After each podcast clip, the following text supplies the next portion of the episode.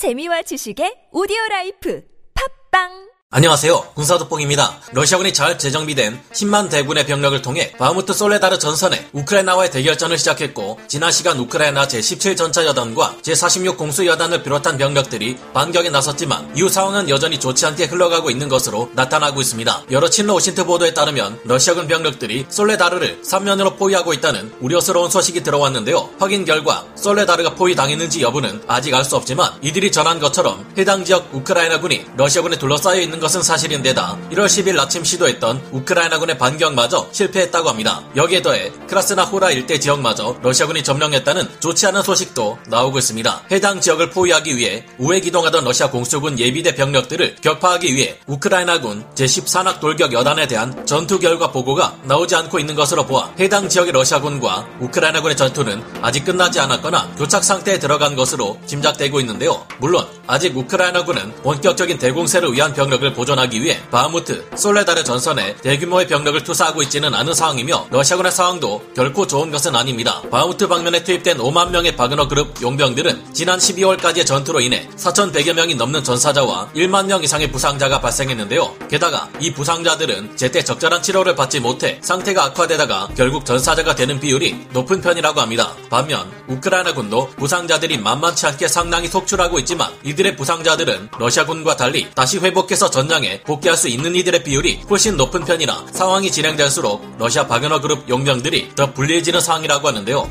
게다가 벌써부터 러시아군의 보급 문제가 다시 불거지고 있습니다. 현재 러시아군의 일일 포격량은 75% 수준까지 줄어들었다고 하는데요. 지금도 여전히 러시아군의 보급 부대와 시설, 물류 창고 등이 우크라이나군 포병의 포격에 의해 심각한 피해를 입고 있기 때문이라고 합니다. 최근 이 현상에 대해 미 국방부의 한 관계자는 우크라이나군의 보급로 공격이 양동이 속의 물 한 방울을 없애는 정도의 효과밖에 없을 지 모르지만 양동이 자체가 작아지고 있다고 설명했습니다. 우크라이나군의 러시아군 보급로 공격 그 자체로 인한 피해 규모는 작을지라도 이런 공격들과 러시아군의 극심한 탄약 소모가 러시아군의 보급 시스템 전반의 흐름을 마비시키고 있다고 볼 수 있을 듯한데요. 그러나 확실히 지금의 러시아군은 동부 전선에서 최대한 효율적으로 러시아군을 막아내려는 우크라이나를 위협하고 있으며 우크라이나군도 이를 막기 위해 공세를 위해 준비했던 대규모의 병력을 소모하게 될 경우를 서방 국가들과 나토는 우려하고 있습니다. 그래서 미국은 최근 역대 최대 규모의 28억 5천만 달러 규모의 무기 지원을 준비하고 있고 영국에서 러시아군이 벌벌 떨만한 최강의 전차를 우크라이나에게 지원하기 위해 논의 중인데요. 이 전차는 걸프전에서 이라크군의 전차들을 상대로 믿을 수 없을 정도의 대활약을 펼쳤던 챌린저 원 전차보다 더 발달한 후속 전차이기에 우크라이나군이 이를 운용하게 될 경우 러시아군 전차들을 손쉽게 제압할 수 있을 것으로 예상됩니다. 또한 미국의 무기 지원 패키지 안에 우크라이나 공군의 전술기 한 대가 무려 16대나 되는 러시아군의 전차들을 파괴할 수 있게 만드는 최강의 정밀 유도 로켓이 포함되어 있어 우크라이나 공군 전투기, 공격기, 헬기들의 근접 항공 지원 능력이 이제까지와는 차원이 다른 수준으로 진화하게 될 것이기에 크게 기대되고 있습니다. 그런가 하면 미국이 지원하기로 한 스트라이커 장갑차가 우크라이나군 기동부대 전투력을 더욱 강력한 수준으로 끌어올려주게 될 것이 예상되기에 우크라이나군이 대공세를 위한 병력을 소모시키지 않고도 러시아군이 모든 전력을 총집결시켜 가하고 있는 지금의 공세를 모두 막아낼 수 있을지 기대해보게 되는데요. 그 이유들이 무엇인지 자세히 알아보겠습니다. 전문가는 아니지만 해당 분야의 정보를 조사 정리했습니다. 본의 아니게 틀린 부분이 있을 수 있다는 점 양해해 주시면 감사하겠습니다. 우크라이나군이 러시아군의 강력한 대규모 공세를 막아내기 위해 결국 지금까지 준비해왔던 예비대 병력을 투입시켜야 할지 모른다는 우려가 나오면서 미국과 나토 국가들이 우크라이나의 더욱 강력한 전차와 장갑차들을 긴급히 지원하기 위한 방안을 논의 중입니다. 여러 해외 외신들의 보도에서는 이 때문에 1월 2일 예정되어 있는 이번 나토 회의에서 관련된 발표가 있을 것이라는 소식을 전하고 있는데요. 현재 영국에서는 우크라이나를 위해 자국산 챌린저2 전차 수십여 대를 폴란드군은 자신들이 보유하고 있는 독일제 레오파르트2 전차 수십여 대를 미국에서는 자국이 보유 중인 스트라이커 장갑차 100여 대를 우크라이나에 공여하려는 것으로 예상되고 있습니다. 미국은 최근 세계 최강의 보병 전투 장갑차 중 하나로 불리는 M2A2 브래들리 장갑차 50여 대를 우크라이나에 지원하겠다 했고 이미 헝가리에서 끊임없는 열차 행렬을 통해 우크라이나로 이 물량이 전달되는 것이 포착된 바 있습니다.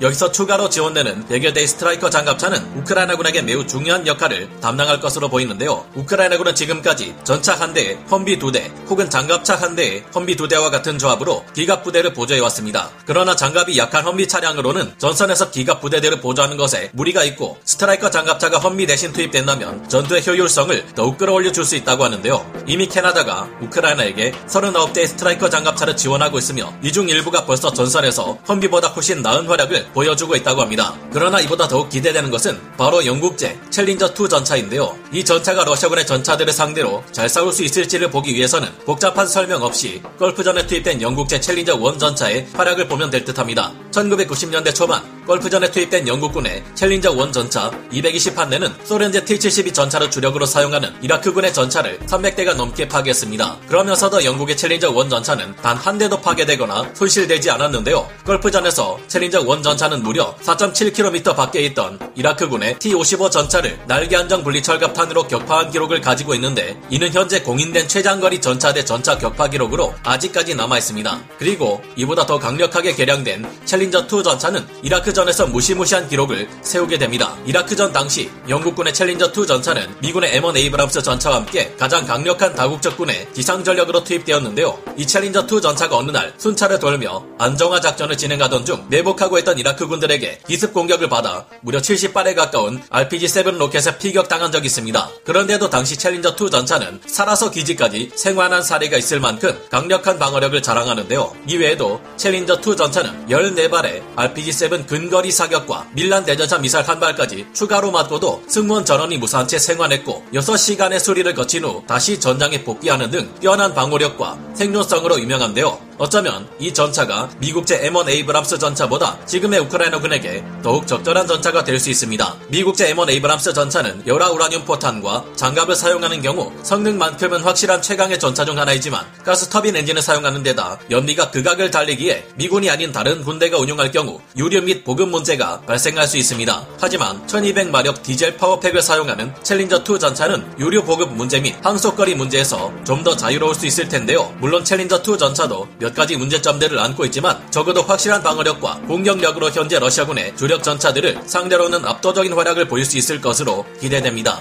그런데 이보다 더 무서운 점은 우크라이나 공군의 전술기들과 공격 헬기들이 러시아 지상군의 전차들을 상대로 game changer라 부를 만한 능력을 갖추게 된다는 것입니다. 현지 시각 1월 6일 미국이 발표한 우크라이나 군사 지원 패키지는 개전 이래 역대 최대급 규모라는 점도 주목할 만한 부분이지만 여기에 4,000발의 70mm 로켓들과 이와 관련된 제반 시스템의 통합 작업을 지원한다는 부분인데요. 이에 따르면 우크라이나 공군의 미그-29 전투기와 수-24 공격기, 수-25 공격기들은 대당 무려 16발이나 되는 정밀 유도 로켓으로 한 번 출격할 때마다 정확하게 16대의 러시아군 전차들을 초토화시킬 수 있게 됩니다. 미국이 우크라이나 군의 전술기들의 LAU-10 4연장 로켓 발사기를 통합해 주기로 했는데 고정익기의 경우 이 4연장 로켓 발사기를 대당 4개까지 장착할 수 있는 것으로 알려졌습니다. 미국은 이외에 나토 표준 70mm 로켓 4,000발은 물론 여기에 장착하는 APKWS 유도 키트까지 함께 지원해 주는데요. APKWS란 JDAM이 그런 것처럼 각종 70mm 무유도 로켓에 간단한 유도 키트를 장착해 정밀 타격이 가능하도록 만든 장치입니다. 드론 잡는 저가형 로켓으로 유명한 각종 70mm 로켓들은 헬파이어 미사일 같은 물건에 비해 파괴력이 떨어지지만 취약한 전차의 상부에 이를 발사할 경우 충분히 파괴할 수 있습니다. 나토 표준 70mm 로켓들은 균질 압연 강판 기준 475mm의 관통력을 발휘하기에 충분히 러시아군 전차들의 상부 장갑을 뚫고 들어가 파괴할 수 있으며 대전차 고폭탄 탄두 외에도 콘크리트 관통 탄두, 고폭 파편 탄두 등 다양한 용도로 사용할 수 있기에 그 활용성이 상당히 높을 것으로 예상되는데요.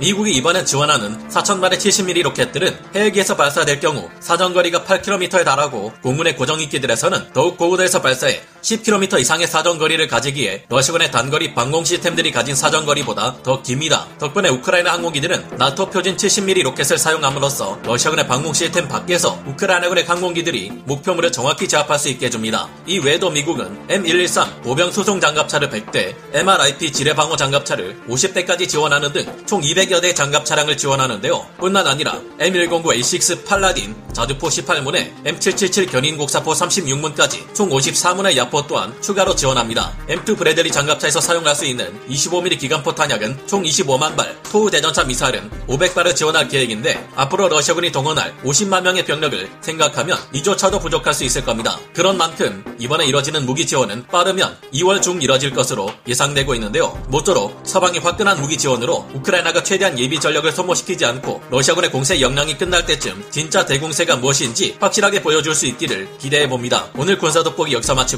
다음 시간에 다시 돌아오겠습니다. 감사합니다. 영상을 재밌게 보셨다면 구독, 좋아요, 알림 설정 부탁드리겠습니다.